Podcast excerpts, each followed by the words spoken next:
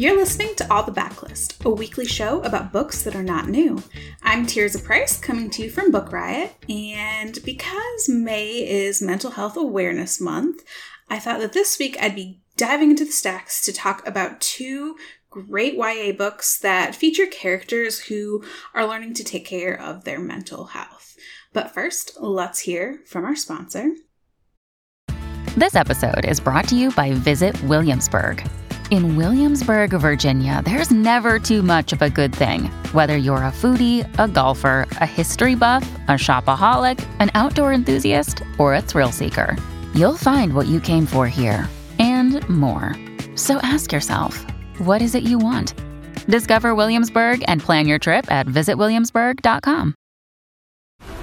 This episode is brought to you by FX's The Veil, starring Elisabeth Moss. FX's The Veil is an international spy thriller that follows two women as they play a deadly game of truth and lies on the road from Istanbul to Paris and London. One woman has a secret, and the other has a mission to reveal it before thousands of lives are lost.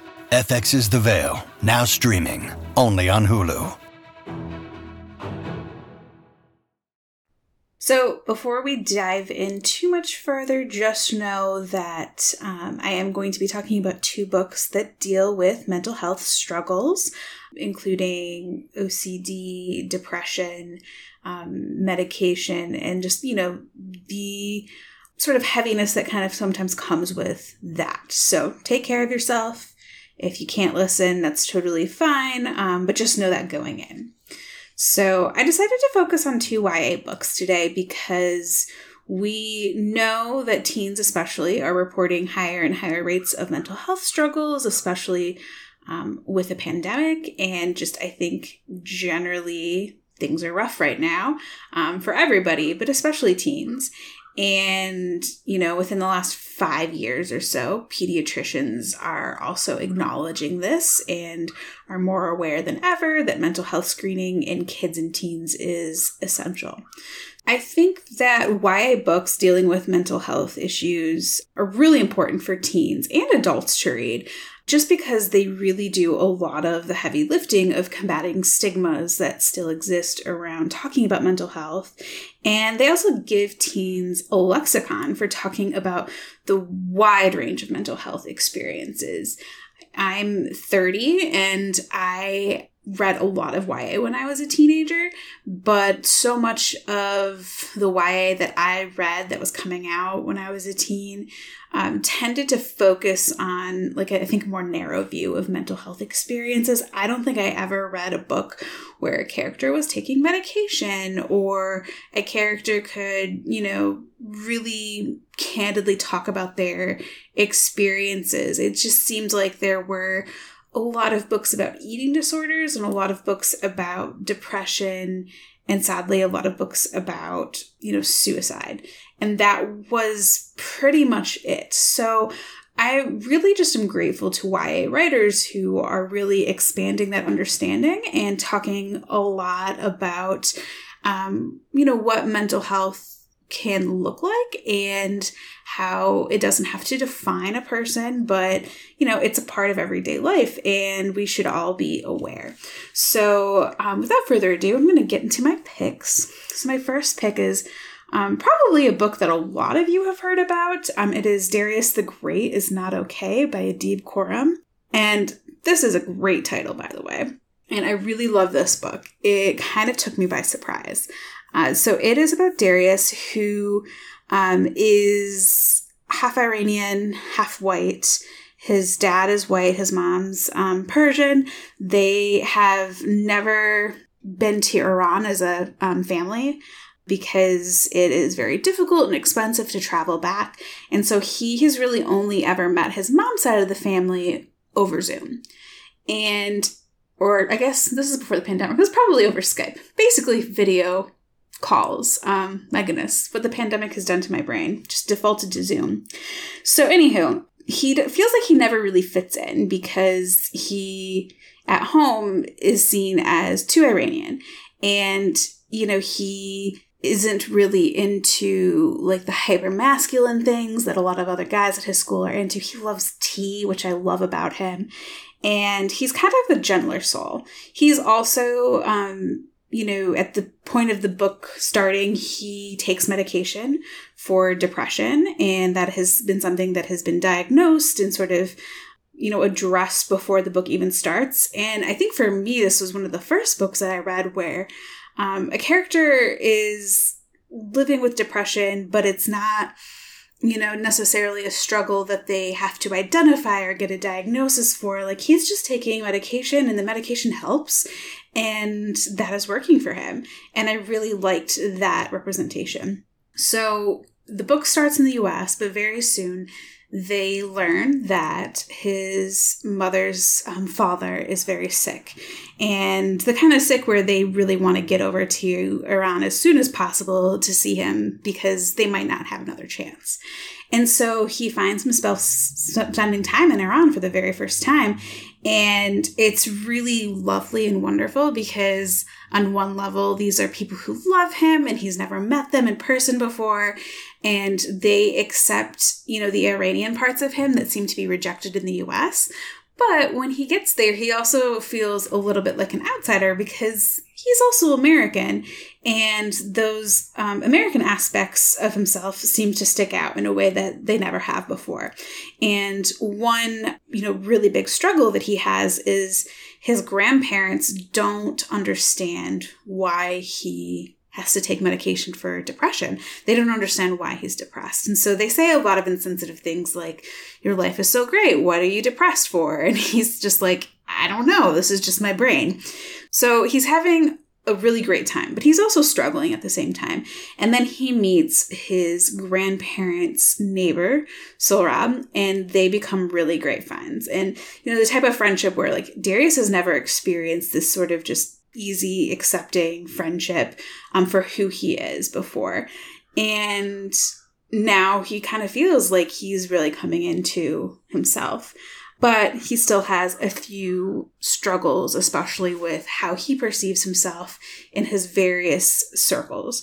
So I just thought that this was a really lovely, big hearted book. It did a really great job of exploring a facet of mental health representation that I hadn't seen in YA before. And I think that it was also just a really lovely, lovely family story. Now, there is a sequel um, called Darius the Great Deserves Better. I have not read that one yet, but it is definitely on my list and it has been for a little while now. Um, but I love this first book so much. It is Darius the Great is Not Okay by Adib Khorram. Now, my second pick is a little bit more of an under the radar YA book, and it is The Edge of Anything by Nora Shalaway Carpenter. And this is a book about two girls. So it's dual point of view, so you get both their perspectives. One is Len, and she's kind of a loner at school. She's really into photography. She enjoys taking pictures, but when you meet her at the beginning of the book, she's really struggling. So she had something traumatic happen um, in her sort of recent past that she's having a really hard time getting over. Um, it's something that her family struggles to talk about openly with her, and she struggles to even think about. And that sort of trauma of this event is manifesting in the form of OCD.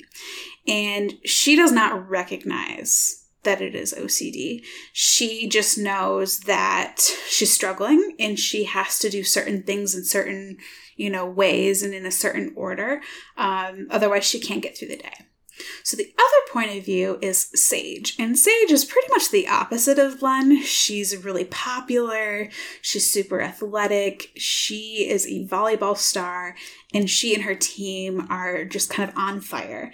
And they are just doing amazing in their season, and she also is really hopeful that a college scout um, who shows up to one of the first games in the beginning of the book, um, will offer her a full ride scholarship. However, at this game, she jumps up to, you know, do a side or a spike, I forget which, And when she comes back down, she kind of gets lightheaded and she passes out. And she's like, ah, I feel fine. It's it's whatever. I must, you know, have just moved too quickly, or maybe I should have eaten a snack before the game. But her parents are kind of overprotective and they tell her, no, we should go to the doctor. This isn't normal. And it's a good thing because she gets a devastating health diagnosis that means that she can no longer play volleyball. So Len is struggling with this thing that happened in the past and she's barely getting through the day. Sage is really reeling from this horrible, awful diagnosis that she doesn't want to believe because her entire life, her entire future, she's imagined is around volleyball. And she doesn't know who she is without that. And it's at these like really dark moments in their lives that they meet and they form this really unlikely friendship. And they also sort of confide in one another and they start to see each other in ways that, um, you know, other people haven't been able to see them in. So it's really a lovely book about just the strong friendship, but it's also about how um, difficult it can be to reach out and ask for help, how difficult it can be to recognize when you need help, and how absolutely essential having people who care for you and who are paying attention and who are willing to speak up are. So this is really great. I, have been recommending it a lot to people who also want YA without any romance in them. Um, because YA books are great, but not everybody wants to read YA romance, and that's totally fine. So this is a great, you know, romance less YA book. Um, just really good one about friendship and mental health and grief and um, all of those big important things. So that is The Edge of Anything by Nora Shalaway Carpenter. Um, and it actually just recently came out in paperback, so it's perfect to pick up if you want to read it this summer. And that is it for me this week. So I hope that you are staying safe and well stocked with books for the weekend ahead. Thank you so much to our sponsor. You can find a list of the books I mentioned today in the show notes by visiting bookriot.com slash all the books. And of course, if you enjoy this podcast, please show us some love by leaving us a rating or review on Apple Podcasts or Spotify because it helps other book lovers find us. And as always, thank you so much to our amazing sound editor, Jen Zink. Finally, if you want to connect with me or see pictures of my books and cats, you can follow me on Twitter and Instagram. I hang out at, at Tirzah Price. That's T I R Z A H P R I C E. And I will be back soon on a regular episode of All the Books with Liberty and more backlist recommendations. Thanks so much for listening. Have a great weekend.